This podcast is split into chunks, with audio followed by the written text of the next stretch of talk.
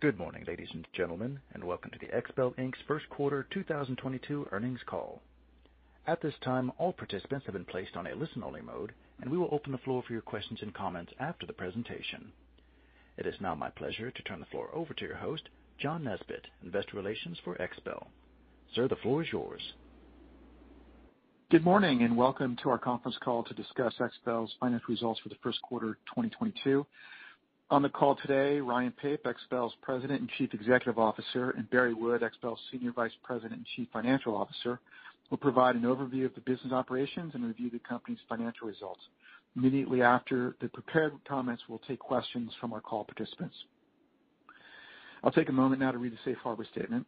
During the course of this call, we will make certain forward-looking statements regarding XPEL and its business, which may include, but not be limited to, anticipated use of proceeds from capital transactions, expansion into new markets, and execution of the company's growth strategy. Often, but not always, forward-looking statements can be identified by the use of words such as plans, expected, expects, schedules, intends, contemplates, anticipates, believes, proposes, or variations, including negative variations of such words and phrases, or state that certain actions, events, or results may, could, would, might, or will be taken, occur, or be achieved. Such statements are based on the current expectations of management of XPEL.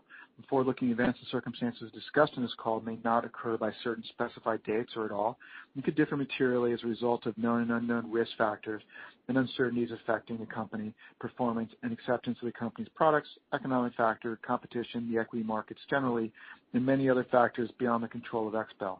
Although XPEL has attempted to identify important factors that could cause actual actions, events, or results to differ materially from those described in forward-looking statements, there may be other factors that cause actions, events, or results to differ from those anticipated, estimated, or intended. No forward-looking statement can be guaranteed. Except as required by applicable securities law, forward-looking statements speak only as of the date in which they are made, and XPEL undertakes no obligation to publicly update or revise any forward-looking statements, whether as a result of new information, future events, or otherwise. Okay. With that, I'll now turn the call over to Ryan. Go ahead, Ryan. Uh, thanks, John. Appreciate it. Good morning, everyone, and welcome to the first quarter 2022 call. Uh, we're off to a good start in 2022. Uh, for the first quarter, it was a record quarter for revenue and gross margin. Revenue grew 38.6% to 71.9 million, and we had strong performance in most of our regions. Sequentially, revenue was up about 2.5% from Q4, which was good to see given a 29% sequential decline in China uh, due to uh, lockdowns. And many of you know Q1 is seasonally the weakest quarter for us, and we haven't in every year always exceeded Q4 revenue in Q1. Um so we're we're happy that we did this time. And as you recall, uh, from our last year-end call, we weren't sure if that would happen this quarter. So that was definitely positive and happy to see that. The U.S. business grew 62.4% to 41.6 million. Again, another record quarter for the U.S. region. The U.S. Q1 uh, new vehicle SAAR was down about 16% versus Q1 2021 and relatively flat against Q4. We saw some modest volume improvements in our dealership services business at the end of the quarter, and this this was encouraging. But you know, the inventory rebuild that we hope for still very much a work in progress for the industry and probably pushes beyond Q2 as we'd originally thought. And you know, obviously a moving target. But despite the anemic SAAR, for reasons we know, which is primarily related to uh, new car inventory shortage, we saw good growth, which suggests we're continuing to see attach rates grow for our products and to take market share. So all in all, a lot to be happy with the with the U.S. business against the broader broader backstop. Our company-owned installation facilities in the U.S., which really they act as surrogates for what our customers are seeing, generally saw record sales in March. In fact, almost all of them did all-time records. And given this, we expect continued strong performance in the U.S. in Q2. The results we see in those locations are really a proxy for many of our aftermarket customers, so we expect the same from them. We remain in a in a really unique environment where these retail aftermarket sales continue to do great, as indicated by the company-owned sales I just mentioned and what we're seeing from our customers. The dealerships, however, are a mixed bag. Um, where where our revenue is more inventory coupled at dealerships, which is through our dealership services business. We have more pain, which we know, and as we've been mentioning um, when we're talking about the performance of our acquired businesses over the past few quarters. Some dealerships have been able to use the shortage of inventory to increase the attach rate of our products into their vehicles sold. This is mostly for dealerships that were already carrying our products um, but had room to increase the attach rate. So that's been a positive to counter the other negative. However, we're also competing with an invisible accessory at these dealerships, dealerships, which is the ability for the dealerships to place market adjustments on top of the MSRP, which bring the dealership record profit, but without doing anything. So it's a it's complicated time to get a full read on the market with these competing inputs. But as you see, the results have been good either way, and in many respects, the good and the bad are balancing them out to be to be decent for us. We feel good about that for the U.S. business. Outside the U.S., we saw solid growth in most of our regions, uh, including record revenue for uh, the Europe, uh, U.K., Latin America. Continental Europe was up sequentially and both were up. U.K. was up you know, quite a lot from Q4. All good numbers there. Europe's been doing better than we thought, really, with the war in Ukraine and knock-on effects there. So we're happy with that. And sequentially, Canada was down a bit from Q4, which is certainly normal uh, for the seasonality in that market. Uh, as most of you know, lockdowns have returned to parts of China due to COVID, and this reduced revenue in China for the quarter to $8.9 million. We'd already talked about how we thought China would be a bit back-end loaded for the year, and then obviously took this uh, turn of events with the lockdowns. Unlike the 2020 lockdowns, however, this has not ground business to a halt around the entire country, which is what happened in 2020. Um, the lockdowns and the ensuing port congestion will reduce China sales in Q2 by at least 5 million from our original plan, uh, and may reduce them from Q1 levels. It's a very fluid situation, so we don't know fully what to expect. And I think as you see uh, as you see how the markets react to the news out of China every day and the oil market, no one really knows what to expect. So uh, but there will be a continued impact in Q2 from Q1, uh, and then hopefully we're able to move move beyond that quickly after that. In the case of the previous lockdowns in 2020, things resumed very rapidly coming out of lockdown in China. Um, for the regions affected this time, you know, we don't really know whether to expect that again or not. Uh but we continue to watch. Uh, we did launch, uh, as we talked about in the last uh, quarter, launch one small OEM program in March. This is for a new manufacturer, which is great in Europe. And our larger planned OEM program, which was the second that we were launching, has been delayed several months due to supply chain issues with the OEM. Kind of no surprise there in keeping with with a lot of the talk. So that's a drag on us a little bit until we start to see revenue from that in in Q2 or Q3, depending on the exact timing. So a few months delay there. Uh but we're still focused on on that line of business as an additional way to grow awareness of paint protection and bring paint protection film to consumers that have never seen it before. So at this point, you know, we would affirm, uh, even with China uh, situation, our previous guidance of revenue growth uh, in the 30% range for the year. And we expect Q2 to be in the $80 million range, plus or minus, which is definitely lower than we would have expected in Q1 after we adjust for the China COVID impacts I mentioned earlier. I was pleased with our gross margin performance in the quarter. We finished a gross margin of $27.7 million. It's quarterly high for us, and gross margin percentage was 38.6%. And as we discussed in prior calls, a combination of product and channel mix um, has been benefiting us. Uh, impact from some price increases that were region specific, and then improvements in bill material costs of goods for some of our products. All of this comes together and is contributing to our improving gross margin profile that we've been talking about. So still expect to see continued improvement in Q2 and beyond this year, and still expect to hit 40% gross margin in the second half of the year, and that's not changed.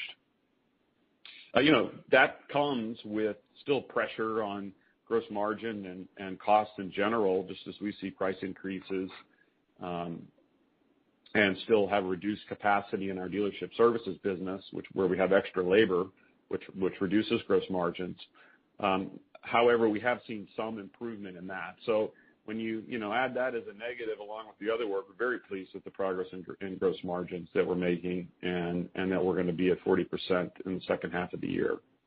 Uh, our new product initiatives have also uh, been advancing quite nicely. We released the ULTIMATE FUSION, which is a hydrophobic film. It's been very well received, uh, in fact, started in the U.S. and then just now in the past uh, 30 days are we releasing that globally. And this is a specialty film that has a super hydrophobic coating, uh, which really combines the benefits of our ULTIMATE PLUS paint protection film and our FUSION ceramic coating. You know, this is a uh, component of our future product portfolio. It'll, you know, maybe it's long term 10%-20% of the mix, so it won't dominate that business, but it is a nice addition. Additionally, a lot of focus in the past few quarters on really launching in earnest the architectural film business and expanding the product line. Um, it's a very SKU intensive, uh, very wide product line. And it's really coming together, uh, Q1 revenue doubling from Q4, so really starting to pick up pick up the momentum there. And uh as some of you may know, you know, that's a business with really two distinct sets of customers for us. Uh, we've got uh, customers in the automotive space who really started their business in the window film space and are in both automotive and these architectural films. Sometimes people think it's a completely distinct set of customers, and that's just not not always the case. And then there are um there are customers who are focused solely on those architectural products, architectural film. And we've been winning some of those accounts, and those are really the, you know, higher volume, more prestigious accounts. And so with the product line expansion that we've been doing and the focus over the past year, you know, we're now a viable partner for those businesses and starting to see some success with them. So very encouraged by that, and that will continue to develop throughout the year. Um, our inventory level for Q1, we ended a little under 75 million in inventory. And uh for those watching the balance sheet, you know, this has been uh, over the past two years, sort of a $25 million, $50 million, now 75 million over the past uh, 18-24 months. So big big increases in inventory. And we've been particularly concerned about TPU resin availability, uh, which goes into making the extruded TPU film, which goes into making paint protection film. Uh, going into 2022, uh, production on some of this resin was really forecast to be flat for the year for a variety of reasons over 2021. Into a growing market, you know, that has obviously had been and was a concern. And then more recently, there were concerns that the actual production capacity was going to see a reduction over the previous year due to various shortages in the broader chemical market and other factors. And you know, the other side is we've been building inventory, others have been building inventory, so you have this uh this overall dynamic in the economy where you've seen such massive inventory build, which has probably contributed to some of the pricing dynamics we've seen and shipping expense, and now everybody's sort of coming to terms with this. But uh as a result of a concern with that TPU resin shortage, we planned aggressively to build inventory to mitigate that impact. That's what's been occurring with us really over the past uh, six to nine months. So we expect inventory to peak in Q2, although the timing is slightly less certain given the lockdowns in China. But generally, we expect to release cash from inventory over the second half of the year. And at that point, we will either have built sufficient reserve inventory to counter any supply shortage, or the feared shortages will not have materialized because they were exacerbated by others building inventory that maybe they didn't need.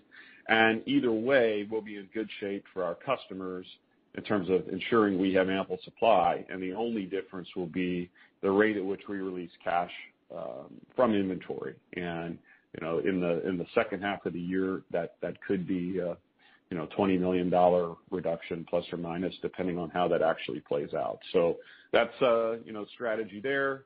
Uh, from an EBITDA standpoint, grew 29.6% to $11.9 million. Uh, that was an EBITDA margin of 16.5%. Like we talked about before, we held our annual dealer conference in February, where we had uh, about 510 employees, which was up from 350 at the last conference in 2020. Um, we didn't have it in 2021, so there was about a net uh, cost of that, uh, about $800,000 in Q1 that wasn't present in Q1 2021. Uh, also had a $400,000 project we completed, so it was $400,000 in professional fees that won't reoccur in the quarter. Um so if you normalize for those, our EBITDA margin would have been approximately 18%, and EBITDA would have grown about 42%. So that, you know, really good numbers there.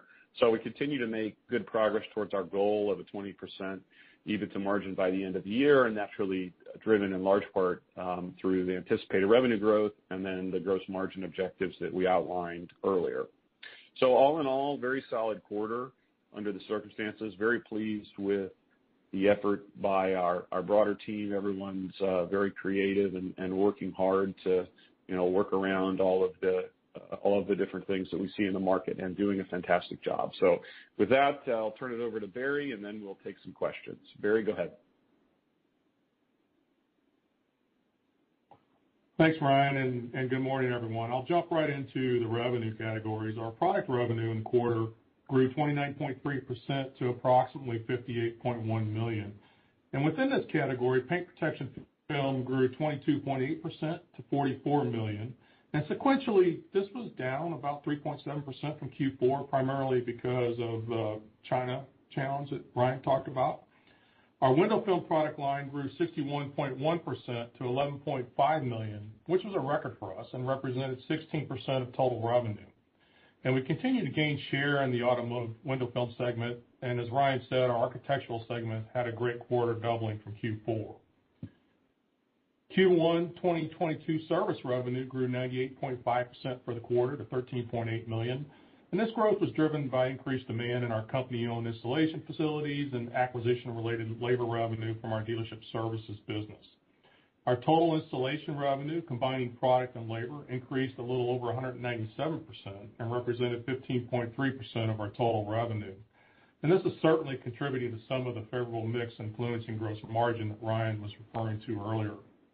Our Q1 2022 SG&A expense grew 81.5% to 17.7 million and represented 24.6% of total revenue. And sequentially, Q1 SG&A expense was up just under 9.4% versus Q4 of 2021. If you normalize for the dealer conference and the other one-time expense uh, for professional fees, the project-related professional fees, SG&A would have been essentially flat versus Q4.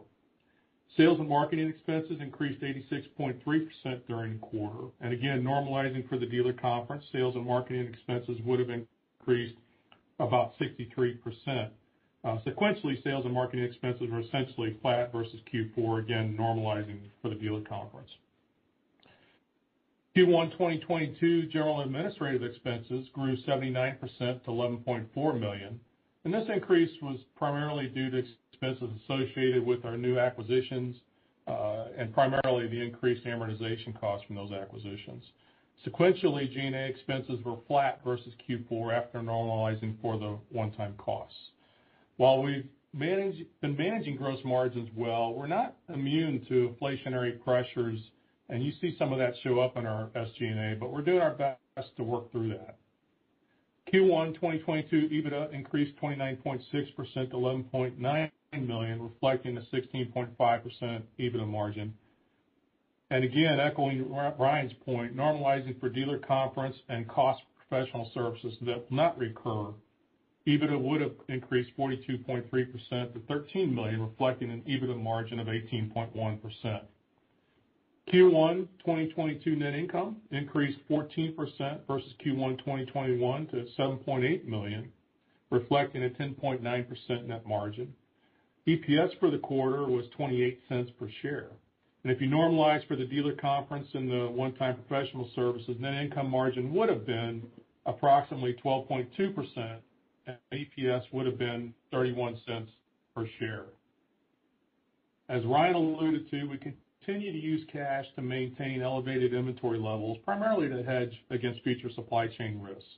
And as a result, we used operating cash for approximately 4.3 million for the quarter. And we do anticipate inventory levels dropping during the second half of the year. And finally, we closed the quarter with 33 million drawn on our line, and we remain well capitalized to execute on our initiatives in coming quarters. And with that, operator, we'll now open the call for questions. Certainly. Ladies and gentlemen, the floor is now open for questions. If you have any questions or comments, please press star one on your phone at this time. We do ask that while posing your question, please pick up your handset if you're listening on speakerphone to provide optimum sound quality. Once again, if you have any questions or comments, please press star one on your phone. Please hold while we poll for questions. Your first question is coming from Steve Dyer from Craig-Hallum. Your line is live. Good morning, guys. Ryan on for Steve. Hey, Ryan. Uh, I don't think I caught it, but so China sounds like sell into the country a bit disrupted because of port issues and everything going on there. But can you comment on sell through? I guess, how does sell in compare to sell through? Sure. And then secondly, how do your inventories look at the country level at your distributor? Yeah. So I think that you're seeing in the dynamic there, as you correctly mentioned, is that, you know, when we're talking about large quantities going to China, you've got sell in, you might have inventory on a boat, inventory on an airplane, and then there's inventory in country and then sell through to the end customers. And you know, the sell through is obviously disrupted in provinces that have been in lockdown, clearly, so, you know, Shanghai and some other places. Um so you've got disruption there, and then as a result, you know, we we have less product going in country just in anticipation of, you know, needing less product in the immediate term due to those lockdowns. So in that sense, it impacts uh it impacts both the sell in and the sell through with the lockdown scenario. How do you feel about inventory in country at the moment? Well, I think we ended the year at a little a little higher inventory than we had, say, in Q3, the distribution there had, and I think we we talked about that. So that that dynamic is really unchanged, not higher nor lower, given that we already had been reducing shipments in, you know, even in Q1. So I don't think the inventory dynamic has changed. Uh, the real change is just the sell through as a result of the areas and provinces that have been locked down. Good. Uh, switching over to the U.S., I mean, industry challenges here are pretty obvious. You mentioned many of them. Uh, but our math implies XPEL is taking accelerated market share here in the U.S. I guess, anything you can attribute that to more recently? And then secondly, do you think that outperformance relative to new vehicle sales can continue as the the volumes increase, or is there not necessarily a kinda one for one type comparison to new industry vehicle sales?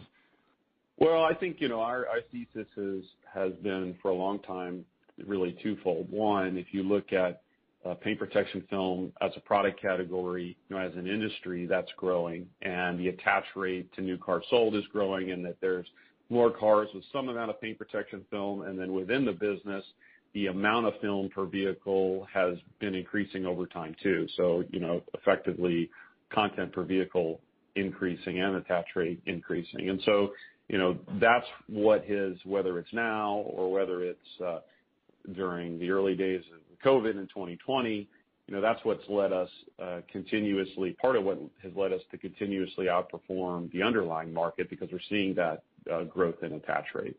And then separately, in terms of market share, um, we do take market share. We still believe in paint protection film, um, but we certainly take market share in the window film uh, and automotive window tinting space. That in the same way as the growing attach rate of uh, paint protection film, that kind of uh, runs counter to the cycle that we're in and is what allows that category to grow even when um, vehicle sales drop and really to grow even in excess of that amount. So I think both of those have been true and both of those still are true, and that's, I think, uh, a big part of why we've, outperformed in a substantial way the U.S. SAAR for the past three quarters now. I think since we first saw the SAAR weakness in Q3 of 2021, that dynamic has has held. And so we think that, you know, even with all the uncertainty that's there, that trend continues at at some level, no matter what the macro sort of throws at you. So uh from that standpoint, we feel pretty good. Just following up on the window film. Can you remind us what the approximate mix is of new versus used vehicle applications for window film, and then maybe how that compares to paint protection film? Yeah. So for us, the the the the vast majority is still new, even for the window film. We've not put out any specific numbers, but the vast majority is new.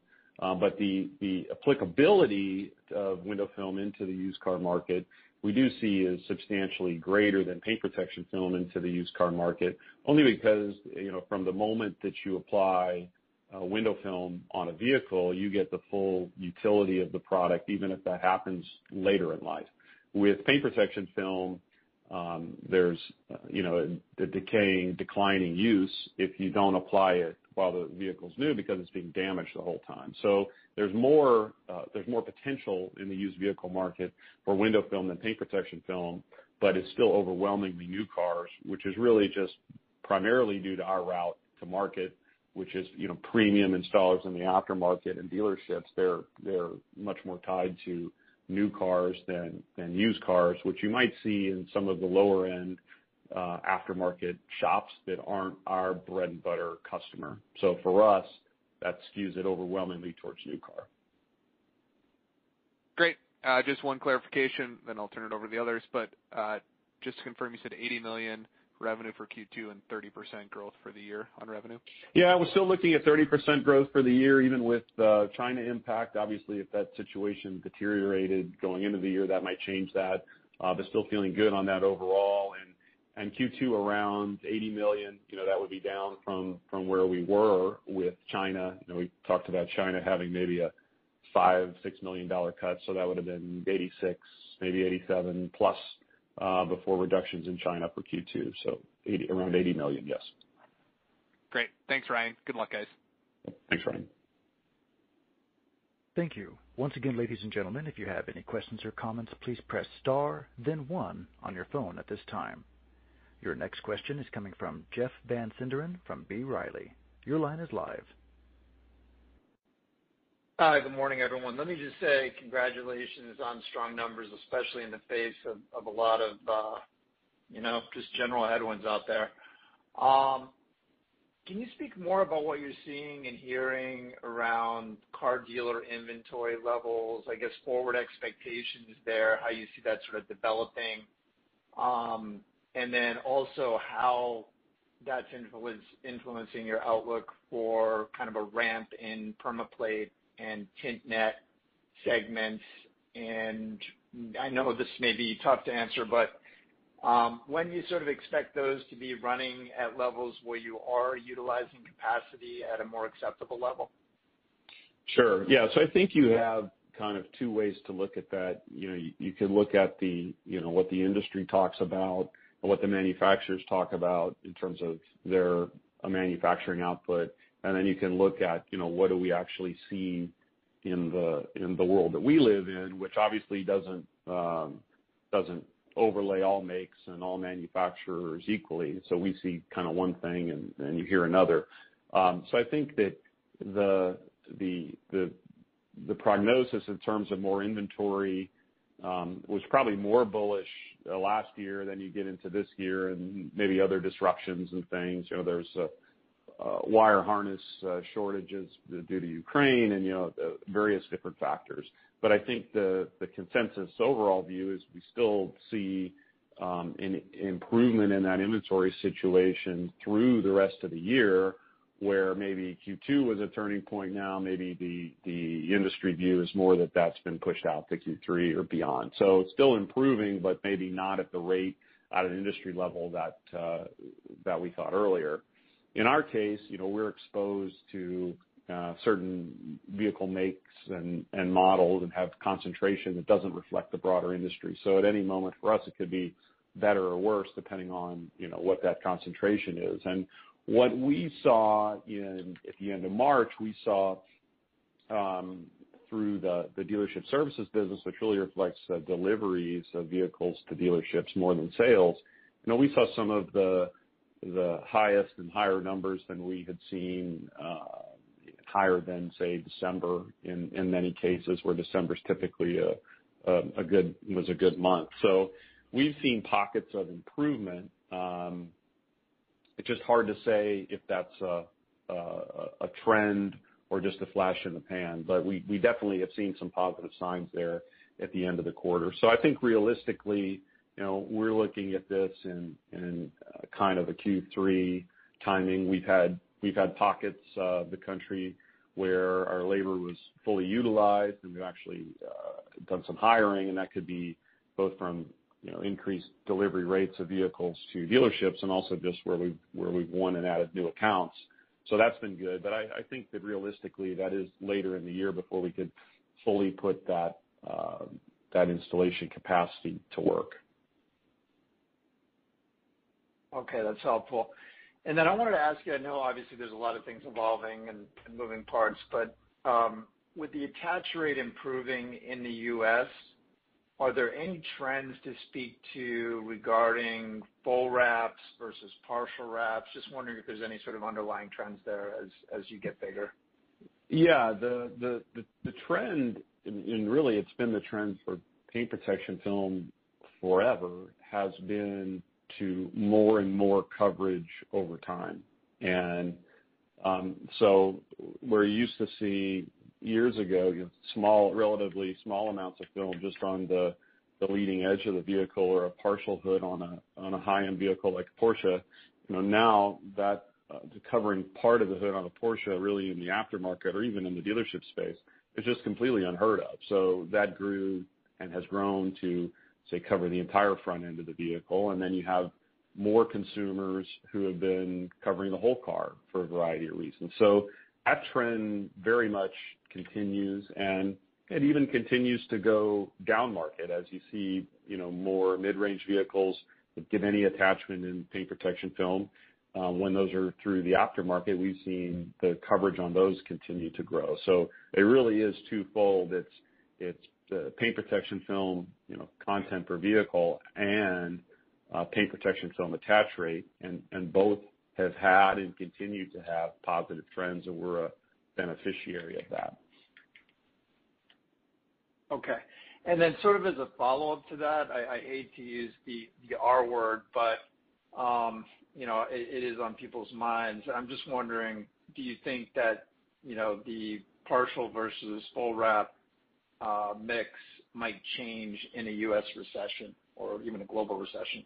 Well, yeah, our view on that is no. And our belief is that, if you're gonna buy paint protection film, you're buying a new car. And if you're buying a new car in a bad environment or in a recessionary environment, our belief is that you're still um, virtually as apt to buy our product with the car if you're buying the car. Now, if you don't buy the car, it's a new car product, primarily, you're not gonna buy our product. But if you're if you're buying the car, we believe you're gonna still buy the film, and that you're probably not going to alter the coverage substantially to save a few dollars because, you know, as a percentage of that new car value, it's a very small percentage, and adjusting the coverage doesn't move the needle on that materially. So um so from that standpoint, you know, we're we're coupled to the SAR, right, at some level in a in a recessionary environment. But then you have this increasing attach rate that continues, which which gives us a level of disconnection, uh, which is what you've seen uh, in the past three quarters, where um, you know, the SAR's been a negative trend, but we've performed quite well. Some of that is that we over-index into the uh, luxury segment, which has done better with the inventory shortages Um, than some of the rest of the market. But still, you've seen that decoupling here, and we would expect that that um, exists in any type of environment we might see in the next, you know, couple years. Okay. Uh, thanks for taking my questions. I can take the rest offline. Continued success. Great. Thank you, Jeff. Thank you. That concludes our Q&A session. I will now hand the conference back to management for closing remarks. Please go ahead. Want to thank everyone for uh, participating today and look forward to speaking with you again next quarter. Thank you. Thank you, ladies and gentlemen. This concludes today's event. You may disconnect at this time and have a wonderful day. Thank you for your participation.